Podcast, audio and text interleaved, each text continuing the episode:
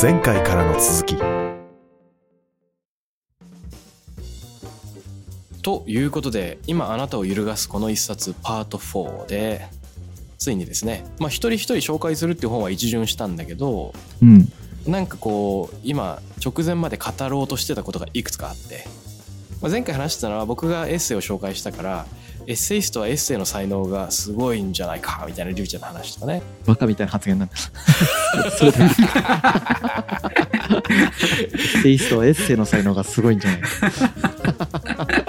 あとヒロさんてかさ今俺直前俺そのなんだっけマスタードをお取り願いますかの話が終わったと思ったら突然吉田健一の主演の話し始めて主演の話してる時のヒロさんのあなんかまた違うの始まっちゃったよみたいななんかちょっと疲れてる感じちょっと半分申し訳ないと思いながら気持ちよく喋っちゃったあとはヒロさんが言ってた世の中の切り取り方日本語へのパッケージ化力みたいなね分解できない才能あるよねっていう話をしてましたうん。なんか才能ある、やっぱその、それぞれの才能を感じるエッセイ、小説。だから僕なんかさすごい自覚してるのは明確にその求められるニーズみたいのがあってそれに何らかの形で無理やりこう当てはめるみたいなそういうところに最初の第一歩がある気がするんですよ。うん。なんかこうでも本当に才能ある人ってさなんかもう世の中関係ねえっていう部分あったりするじゃない。うん。世の中のニーズとか何それみたいなそんな感じでこう出てきたものがいろんな形で受け入れられていくプロセスみたいなものがあるんだけどまあそういうの本当憧れるよねうん。やっぱ文章の才能がある人は本当羨ましい俺は文章とか音楽うんシンプルによるなんか自分があって欲しかった才能だったまあそりゃそうだねあってほしかったけどなかったからもうなんか羨ましいなって思うけど感じることができるからどっちも比較的普通の人より多分うんなおさら羨ましいそのどれぐらいすごいかとか分かっちゃうからそれでそう本当その通りあの、うん僕がものを書くっていうのも全く同じ感覚でうんなんかねいや荒木さん書けるじゃないですかとか言われるんだけどもう全然違うんですって声を大にして言いたいのはある程度書くと本当にすごい人の才能ってわかるんだよねなんかね分かるやっぱすごい人ってすごいからすごいんだよね、 絶対に到達できないっていうのが分かるうんうん、というだからそれって本当に一般的に書けるようになるスキルっていうのはある程度そのサイエンスでできると思うんだけど、うん分解してねステップ踏んでいくとただそれ以上の先に埋めがたい何かがあるっていうのはこれ別に文章だけじゃなくて世の中のスキル全てあるような気がするよね、うんなんかねそれは本当そう思ううんその中でもまあねエッセイ書けたら自分自分がエッセイ書くタイプだったらどんな何なんだろうね音楽があってほしかったけど別にないからなほんと面白いよ人生って全然自分で選べない才能まあでもそれをさ凡人スキルを掛け合わせることによる何かがあるっていうのもあるからさあるけどなんかほら音楽好きで聴いてるからこそ自分が弾いてる時才能全然ねえから どんだけ頑張ってもこれ無理だなってなってもうなんかこう割り切るしかないなんかこう本当に割り切ってやるしかないまあそうだけどねすごいわかるっていうのをエッセイと聞くとそれをそういう才能群を思います。まあ別にエッセイストでじゃじゃなくてさ例えば僕三島由紀夫とか好きなんだけど、うん彼の文章とかも見るとさもうただただすごいなとしか言えすごいあの人は本当にすごい。ねこれねむちゃくちゃ受け入れられない人いると思うんだけどまあそれも村上春樹とかと一緒かもしれないけどさあのー当然なんて言うんだろうねあこの人の才能やばいな追いつけないなって人って俺もたくさんいるんだけど同時にもう一個別に思うことはうん僕あるアーティストの知り合いの人がいるんですけどその方は70代なんですけどうんなんかねあの50代くらいからカラオケを始めたのよその人は。ほ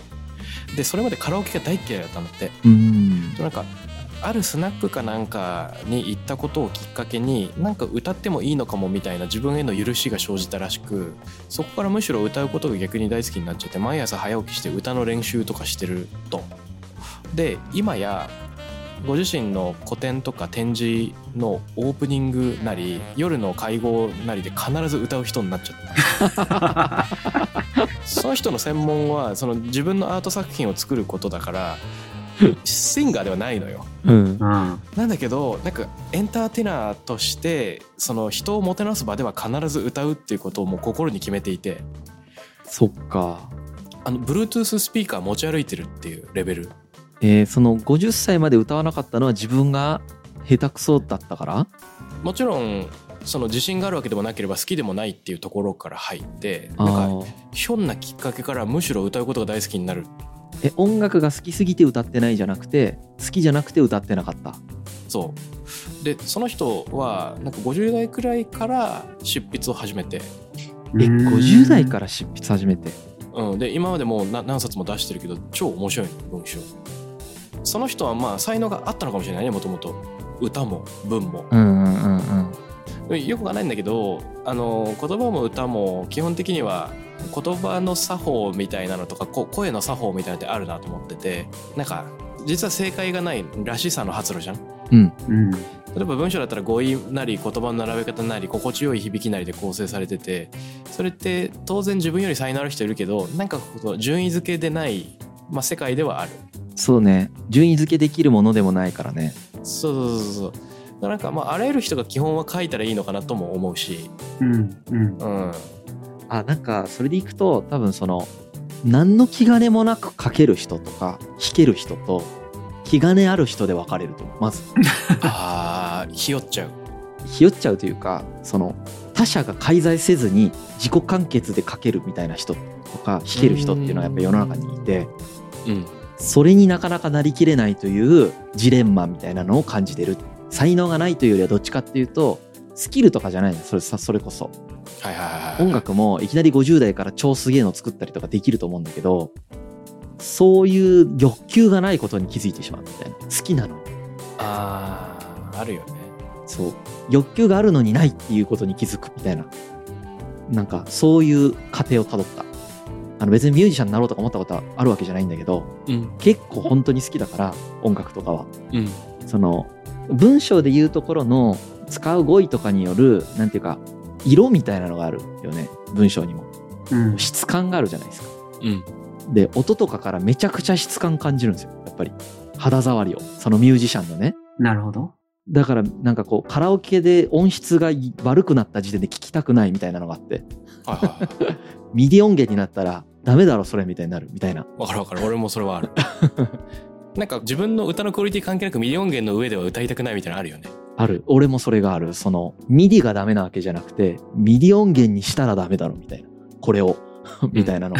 が、元の曲の楽器好きなんだからみたいそうそうそうなそうやつだよねそれだって文章なんかわけわかんないなんか全部カタカナに変えますみたいなのと一緒だからいやそれダメでしょみたいな安倍工房の文章全部カタカナに変えちゃ安倍工房じゃないでしょみたいな話と一緒であのそんな感覚なんですけど何が言いたいかというと完全に余談だけどねその好きなのに欲求がないっていうのはすごい面白かった俺の中であわかるだろうかこのめちゃくちゃミュージシャンから影響を受けてるうん。めちゃくちゃもうダイレクトに影響を受けた人生だった人生が変わっただけど自分は音楽で表現したいっていう欲求を全く持ってなかったそれになかなか気づかなかったあうん好きだからやっちゃうねだけど全くそんな欲求ないっていうすごい面白かったそれがうん。人間ってそんなんなんだろうなと思ってるだからえ、欲求がないっていうのはどういうこと欲求っていうのる。はこうやむにやまれぬうん。表現欲がないだああ。だから例えば僕が本当に欲求を持ってたらそのトイレに行くかのように音楽を弾くはずなんですよああ、わかるわかるわかるわかるわかる。あそういうこともうねそ。れは僕がやりたいとかじゃなくていやトイレ行かないと払いたくなるしみたいな感じなんですよそうだよね。そういう感じでやらないわけその音楽をうん僕の場合はスピーキングだったんですねそれが多分トイレに行くようにスピーキングしてるわけですいや俺も完全一致だわそれ完全一致うん完全一致 だえ、からな、どの辺が一致なうのんそうどこが一致してるえもういろいろ一致だねあの音楽に関する見解も同じだしうんその表現力薄いっていうのもすごいあるで例えばなんだけどあの精神科医の斎藤玉樹さんってさうん本もたくさん書いてるしトークもしてるんだけど自分のブログめっちゃ書いててコロナ禍になったばっかりの時ブワーってなんかめちゃくちゃ面白い論考を書いたりしててコロナピューニタリズムの懸念とかさなんかすごいお重い重厚な論評とかを誰の依頼もされてないのに書いちゃってるんだよね。うんううん、んうんうん、で溢れちゃってんだろうねこういうのは。溢れるんだと思うやっぱりでも結果的にそういうのを見た編集者の人が、いやこの人にこのテーマで本に膨らましてもらおうっていうオファーがあったりもすると思うんだけど結果的にはねうんなんかでもその溢れるモチベーションみたいなのって俺もそこまでないなっていうところがあるでも一方で何かを友達に語るとそれちょっとブログ化してくれませんかとかそれちょっと文字でも読みたいですとかリクエストしてもらうことがたまにあってそれは幸せなことだなと思いながらじゃあ書いてみようっていうスイッチは今ちょっと入って るねえでも孝太郎さんとかが溢れてるのはさっきの朗読とかだよねしないじゃん普 通誰にも頼まれず何そのジャイアンの母衛の歌みたい な笑える。でもそういうことじゃん やっぱりね誰にも頼まれず誰かがどう思うかとかいうことがそのセカンドに置かれたその発露というかそれが何で発露されるのかっていうところが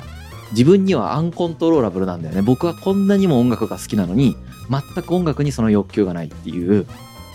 好きすぎて気づかないんですよそれに欲求がないことに好きすぎるからでもさそれで好きすぎるからなの本当に好きすぎるからというかだでも好きすぎるからだと思う好きだからそれで表現したいわけ好きだからねもうだって24時間浸れるもん音楽に全く飽きずにああだだそこで表現できたら楽しかろうなって思うわけじゃんだけうどん実はそういう欲求がないっていうこの人生のアンコントローラブル具合すごく好きです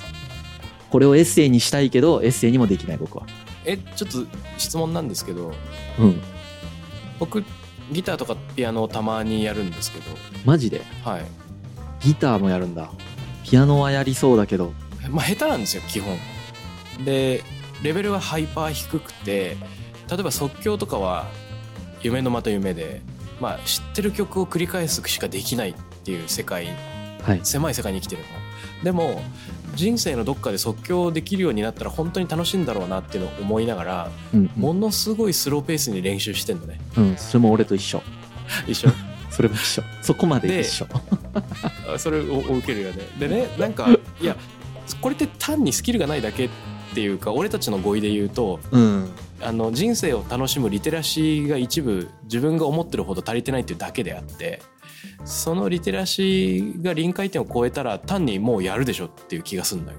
えそのやるでしょっていうのはスキル的な意味じゃなくてもっとたくさんギターを弾くとかそういう意味あだからスキルの臨界点を超えることによっていつの間にかもうそれが表現手法の一つになありそうそそのアドリブで弾けるみたいなねそうはいはいはいそしたらもう毎日でも頼まれなくても弾き続けるっていうところに到達するんじゃないかもしくあはえ行くと思う行くと思う行くよねそれが多分ヒロさんがさっき言ってたヒロさんが自分の本に感じてるやつなんだとそのサイエンスでなんとかできるって言ってたやつね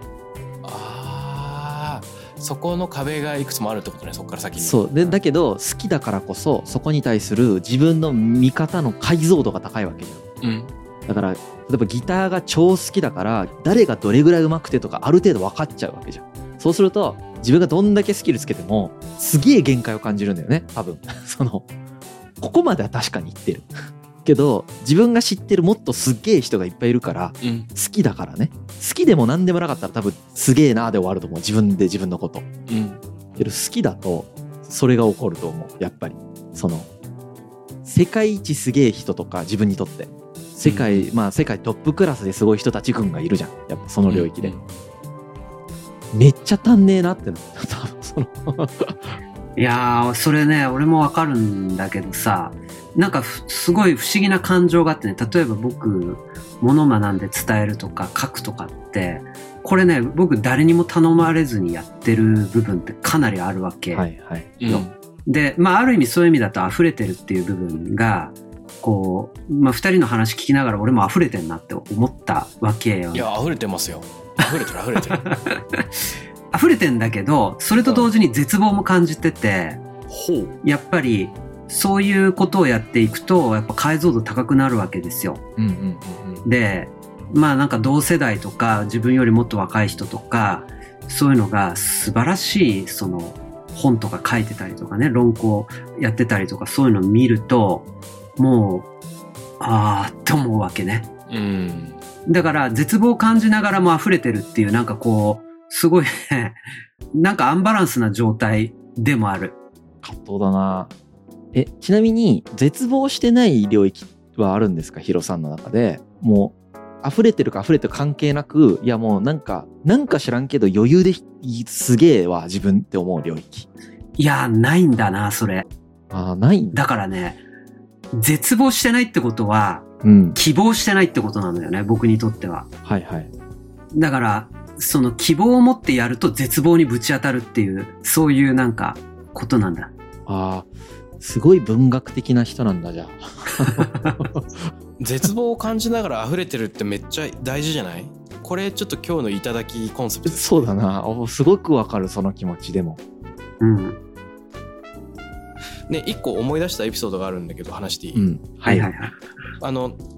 タクラムってロンドンオフィスがあってコロナ前は結構定期的に行ってたのねうんで僕とルーカスっていうあのタクラムロンドンのメンバーとあともう一人別の日系メーカーの日本人デザイナーの人がロンドンにいて3人でご飯食べたのようんうんでその日本人デザイナーの人を、まあ、今仮に A さんと呼ぶと A さんは英語下手なんだけど3人の中で一番その夜喋ったのねほうへーで、えっと、文法スキルはハイパー低いんだけど能力は低いんだけど、えっと、知ってる単語のマシンガンをひたすら続けてすごくレベルの高いコンセプトを語ってたの。それすごい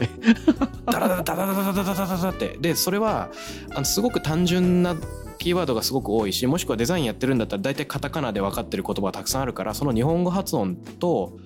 あの崩壊文法で単語の羅列でかなりハイレベルなデザインの議論を展開しててで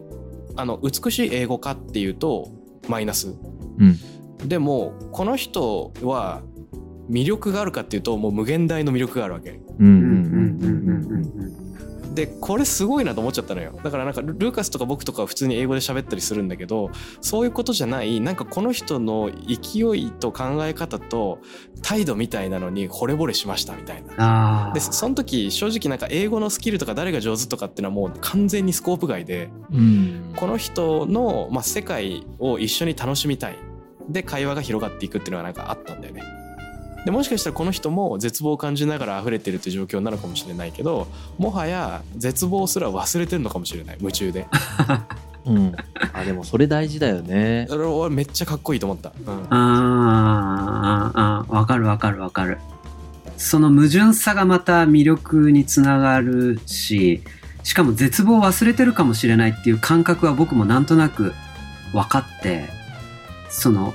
そこを忘れる瞬間ってあるのよね。うんう、ーんただやっぱり冷静に考えると絶望するんだけど、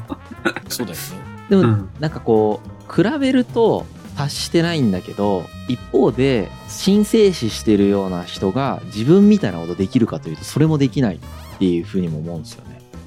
おうおうおうおうだからジャンルがやっぱ違うんだよね。カテゴリーとジャンルがめちゃくちゃもう人の数ほどのジャンルとカテゴリーがあってうん70億パターンみたいな。うんでこのお向こうのパターンで勝負するとバチクソボロ負けするんだけどうん自分のパターンみたいなのでちゃんと行くとあの勝てないけど負けてもないみたいなこともできるなと思っていてやそうそうだよね、うん、なるほどねなんか僕が一番なんていうか面白いし滑稽だなと思うのがそれをコントロールできないことそのカテゴリーをうんうんうん選べない自分では選んでるようで全く選べてないそれがすっげえ面白いよねうーんあーすごいわかるすごいわかるちょっと分かってるかどうかわかんないんだけどうん例えば僕が同じようなことを僕と同じようなことを言ってる人がいたとしたら別に絶望なんかする必要ないじゃんって、うんあんた十分面白いしその溢れ出てる感情突っ走ればいいじゃんって言うんだよ言うよね多分言う言う、うんなんだけど当事者になった瞬間絶望 がまず出てきちゃうっていうのはそれは自分ではコントロールできないっていうそういう状態なんだろうねなんかねできないしあとちなみにあの絶望を感じるのが好きみたいなのもあるとあー僕も好きだもんその絶望を感じてる時の感覚が一番美しいもん俺の中でやばい。なんかちょっと喘ぎ声を入れてしまった。ほんとそう。ほんとそう。ほんとそ絶望させてほしいむしろってこと絶望してる時の人間ってすごく美しいもん、 あのう。すごいわかる。だから映画とかもそういうのばっか見るもん結局美しいからえどういう意味なんて言うんだろうちょっとハッピーエンドももちろん見るけどうんもうなんかこううわみたいな終わり方する映画とかなんかすごい見ると儚くて美しくてみたいな気持ちになる、うーんまあ、だから儚いってやつでしょうね日本語にはちゃんとそれが表現できるよね儚いってやつだよねなんかねうん。なるほどね儚さっていう美しさがあるよねやっぱねいやー、すげえ共感するわ。わかる。なんかね、僕も、やっぱね、絶望してなきゃいけないって、なんか表立っては言わないけど、なんとなく自分にそういう暗示をかけているような気もしなくもない。うんへ常に絶望していたいみたいな そんなこと言ってどんだけやべえんだって感じなんだけどなんか言われてそんな気はするな俺もそうだなデフォルトはそうなんでしょうねデフォルトというか多分第二次成長期とかがそうなんだと思うんだよねその社会性の獲得期がそうだったんだと思うんだよね絶望系だった場合はずーっと基本的にその求めちゃうんでしょうね絶望をうんえうんえ我々に安住の時は来るんでしょうか深井先生いやそうなんでしょうね安住したいと思ってないんじゃないですか 求めたらいくらでも得られるのに求めないんじゃないですかねそうっすか絶望するのが好きだからあでも絶望するのが好きな人にしか出せない旋律があるんじゃないですか、やっぱいり。やそれはそういう気はするよねねうん文学者とか見ててもさやっぱそうだよねえいや、もう僕文学者とかからめっちゃ感じるから、それを。うんうんあこの人すっげえ絶望してるからすっげえいいわ、みたいな。うんうんなんか絶望してねえやつの話、ちょっとつまんないぐらいのね、うんところもあるんでね。確かにねこれは、ちょっと、こう、わかるって思う人と全然わかんない人で、めっちゃ分かれるでしょ。そうだねーうんなんかあのーちょっと今思ったのはさうん。美味しいレストランに行くと美味しい体験ができてうわめっちゃうめえこれすげえってなるとうん。で家に帰ってすごい普通の日は別に毎回外食するわけじゃないってことで自分でも作ったりすると料理を。うんであの家族に料理を作るっていう行為はそれ自体に意味があって、うん美味しいレストランの料理と比べるなんていうことをそもそもしないうんだからなんか当然同じ物差しで比べると絶望するかもしれないけど絶望してても別に作るよねっていうなんか当然のあっけらかんとした営みみたいなのがもしかしたらあるかもしれない。いや、ほんとすっげえ例えするな。さすがだな、ほんと。 いやいやいやだから僕たちは必ずしもシェフにならなくてもよくてうん単にその自然に作るリズムみたいなものを自分に暗示をかけるのか分かんないけど少なくとも絶望を瞬間的に忘れるループに入る必要があってで今今日の会話の中で僕なんとなく学んだのは楽器の場合はさ楽器をが全然上達しないっていう絶望の中でやっても意味ないんじゃないかとかなんか疲れるな全然うまくなんねえなってことでやめちゃうんだけどうんでもなんかそのメタファーじゃなくてなんか料理メタファーでいくと別の理由で作るじゃんなんか普通に必要だから作るとか今目の前にいる人に目の前にある材料でとりあえず楽しんでほしいからとりあえずやろうみたいなうんでそれやってる時ってなんか絶望を忘れるループのなんか理由がなんかまたちょっと別だしなんかいずれできるんだよね料理してると料理してると面白いのはなんかできるなんかがうんめちゃくちゃわかるそれ俺もだから音楽で全く同じその料理のやつだったほんとうんそれをなんていうか認めるというレストランじゃねえし家で美味しければいいじゃんってなったうんそうなんだよねそれにはそれの良さがあるしみたいなでベースを10年ぶりぐらいに再開したもんねはいはいはいはいあなんかめっちゃいい話じゃんそれそれ楽しいそしてやっぱりそので弾き始めたんだそう下手でもいいし楽しもうとしてるからやっぱり楽しいうんあの音楽って弾いてるだけで楽しいはずだ確かにまずそもそもがうんそこになんていうか原点回帰したみたいなね美調だよね全然音楽そんな頑張ってないけどあのなんだっけ三月期のああ、尊大なあれね、虎になっちゃう話ね。そう、だからあの、存在だからやらなかった人ね。だから音楽が好きすぎてベース弾きたくなかったんだけど、はいはいはいあの、ちゃんと弾こうって思う。ちゃんとというか、楽しもうって思ったっていう。下手な自分を受け入れるみたいな。あーどうせアホなら踊らにゃそんそ んで そうね。ほんとそう。あうーん。なんかその絶望を忘れるきっかけっていうのがなんか複数パターンありそうだっていうことを今ふと思った、確かに。いろいろあるかも。うん、練習に没頭するみたいなループもあるしブリコラージュ的に今あるもので目の前の人を楽しませてみたいっていうのもあるしなんか締め切りがあるから単にやってみたら意外と忘れられたっていうのもあるし、これ面白いですよ。あうの、ん、あのね、今の話を聞きながら僕が感じたのは、やっぱりね、こう絶望のルサンチマンみたいなのがあって、 その、ううんん。うん。やっぱりね、美しさ感じちゃってるから、うんわかるよ。あの、消したくないんだよね、多分。その、克服したくない、究極。あの、あー絶望の 中に美し絶さを感じちゃっ望てるの中に美しさ見出してるルサンチマンを持ってるから、そういう自分がちょっと好きなんだよね、しかも。あーそうじゃない自分になりたくもない、多分。その、絶望しなくなる人になりたいかって言われたら、いや、ちょっと違うなってなる。 おも ろい。いや、ほんとその通り。うん。そう、克服したいんだけどね。克服したくないんだよね。そうそうそう、克服したいけどしたくないみたいな。これだから僕たちは、たまたま今こう3人いて、あの、ヒロさんと僕かなが、絶望絶望派。絶望が好きな絶望派なんだけど多分あのいろんなパターンがあるんだよねこれ多分ね何に美しさを感じるかってことだと思うんですうんうんうんうんうん何に美しさを感じていてでそれがやりたくないのにやりたいみたいなやつ多分ねみんなあると思うはいはいはいはいはあいるね。みんなあると思う僕はねやっぱネガティブなことに美しさを感じるんだよね儚さとかはいはいはいはあの道半ばで死んじゃったとかねいうん美しいなって思うわけ。 あのめちゃくちゃ。できずに死んじゃったみたいなの、すごい好き。れ歴史でも。なるほどね頑張ったのにな、みたいな。 そういうのが好き。なるほど。面白いですね。人間って面白いな。新しい、あれが出ましたね。絶望派という、派閥爆誕ですね。絶望派の人は、ちょっとまた、みんなで集まったらつまらないかもしれないですけど、ちょっと 絶望派だけを集めてみるみたいなことやってみたいですけどね。うんなるほど俺なんか半分くらいしか通じなかったななんだろ絶望派じゃないんだろうね。 うん。うなんかねあのぬ抜け出せないでも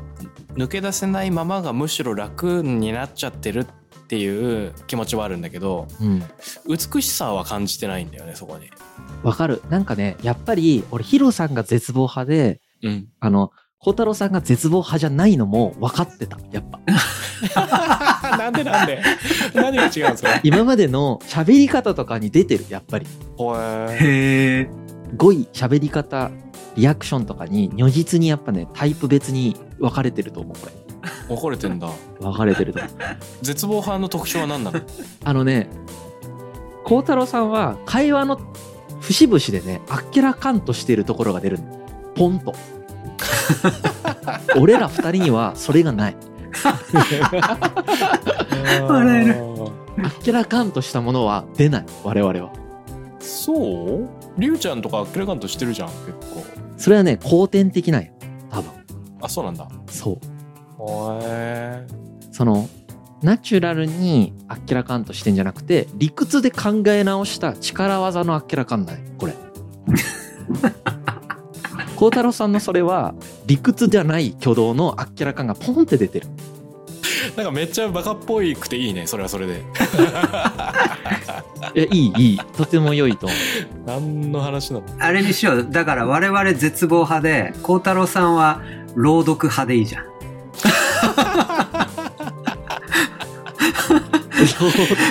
朗読派。何人いるんだろう、世の中にさ。朗読はね朗読派。うん。あのー勝手に美化して言うとあのーもうホメロスみたいな銀融詩人みたいな感じだしでまあ普通の表現するならジャイアンリサイタルみたいな感じだねジャイアンリサイタル。でもね、多分ね、いろんなことを美しいと思ってる感じはする。ああまあ確かに俺よりもさらに広い領域に対して美しさを感じているからそのあっけらかんってできるんだとうんこれも美しいしねってなれるんだああ、それはあるね。ハードル低いね感感動のハードルが低いのかもしれないもしいかしやてその範囲は広い対象が広いんだとだからそのあこういうものにも美しさを感じるしこういうものにはこういうところに美しさを感じるよねっていう感性がそうさせてる可能性を感じますねうーんじゃあ必ずしもハードルが低いわけじゃない説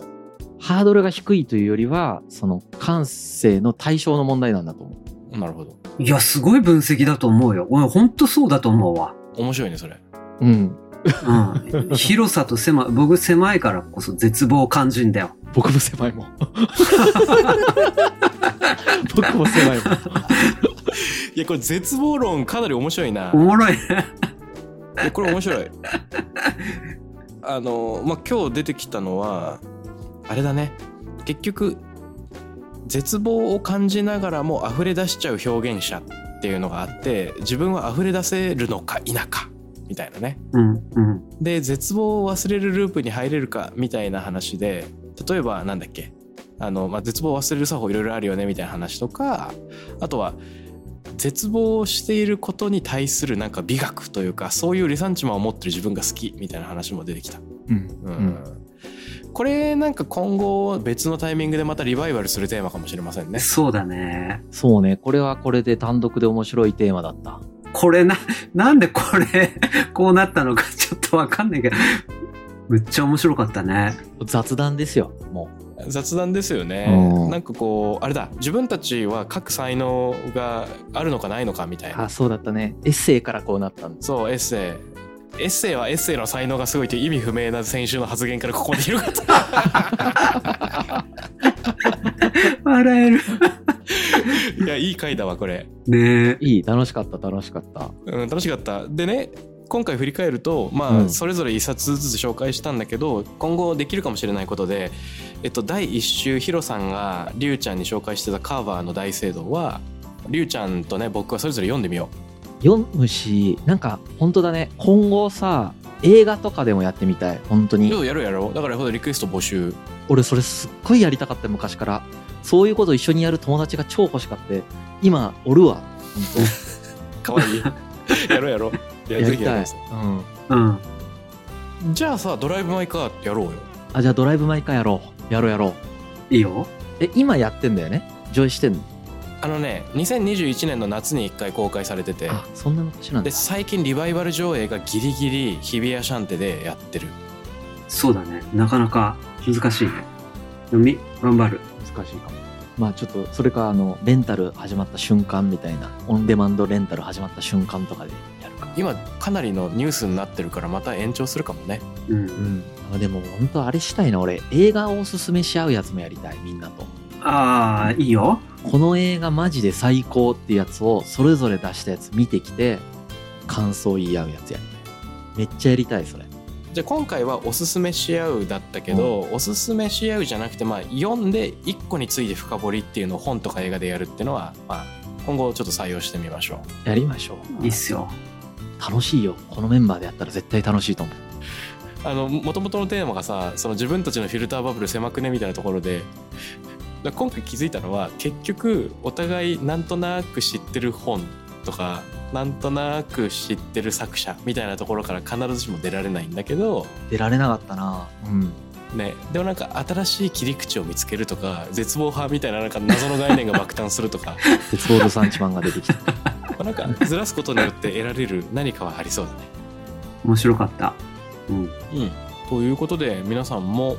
はい。そうだねお互いにおすすめし合いたい本でもいいしそのリクエスト番組のリクエストでもいいから「えーハッシュタグ調査体制理論」ツイートいただけると嬉しいですはい。はい。ということで、これぐらいですかね。はい。じゃあまた次回。ありがとうございましたはーい。ありがとうございました。